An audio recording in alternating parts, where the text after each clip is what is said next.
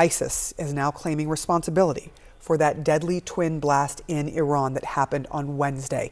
The explosions were at a memorial for Iranian military commander Qasem Soleimani, who was killed at least 84 people and injured 284 others in those blasts. You can see the pictures there uh, from Wednesday. That is from one of the Iranian uh, news agencies. It is the deadliest attack in Iran since the 1979 revolution. All right, let's get right to CNN international diplomatic editor Nic Robertson, who's watching this. ISIS has claimed responsibility, which is something that we discussed as a possibility on air yesterday, just after the blast happened. Nic, explain the dynamics here. Why ISIS would want to target uh, Iran?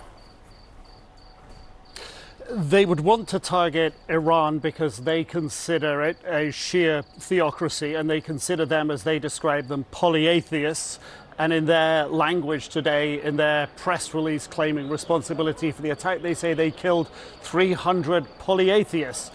Shias, because ISIS is a predominantly Sunni organization and they are, in their own minds, at war with the Shias and none more so than Iran and none more so than Qasem Soleimani because he was a leader uh, in Iran that cracked down not only on Western interests, he was the sort of the international operations arm of the IRGC, the head of the Quds Force, but he also led the charge against ISIS as well. And that's why they would want to target him. Now, having said that, um, are they offering evidence in their claim so far that would support their case? I have to say, from what we've seen so far, there is not concrete evidence. There is even some discrepancies in what they describe. The number of dead, for example, is actually 84 according to the Iranians, not 300 as ISIS says, but ISIS often overstates.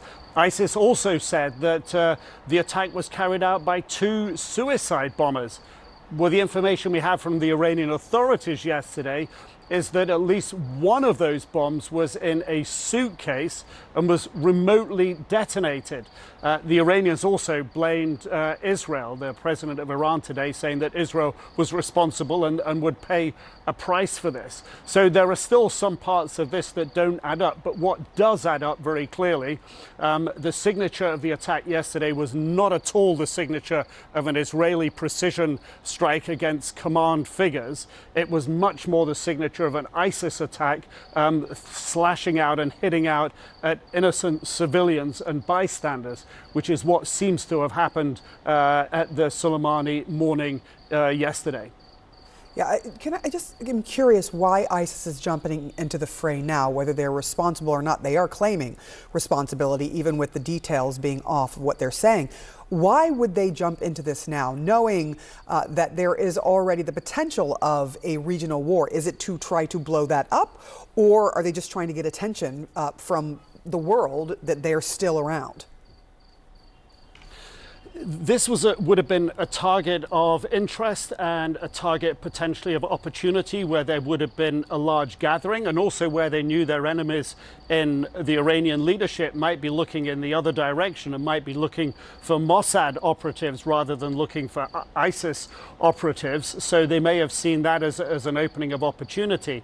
You know, and I think when we look at the threshold of the level of attacks that have been hit Iranian interest. The Hamas leader under, killed under the noses of Hezbollah, a senior Iranian commander killed in Damascus in, in what appears to have been, although Israel said not one of their airstrikes, uh, and then the killing today of a senior Iranian commander claimed by uh, senior Iranian-backed Iraqi militia commander by the United States in, in Iraq. Uh, these uh, all uh, fall below the threshold, if you will, for an escalation from Iran. Uh, that this attack by ISIS may have just been trying to jump on and destabilize the situation further.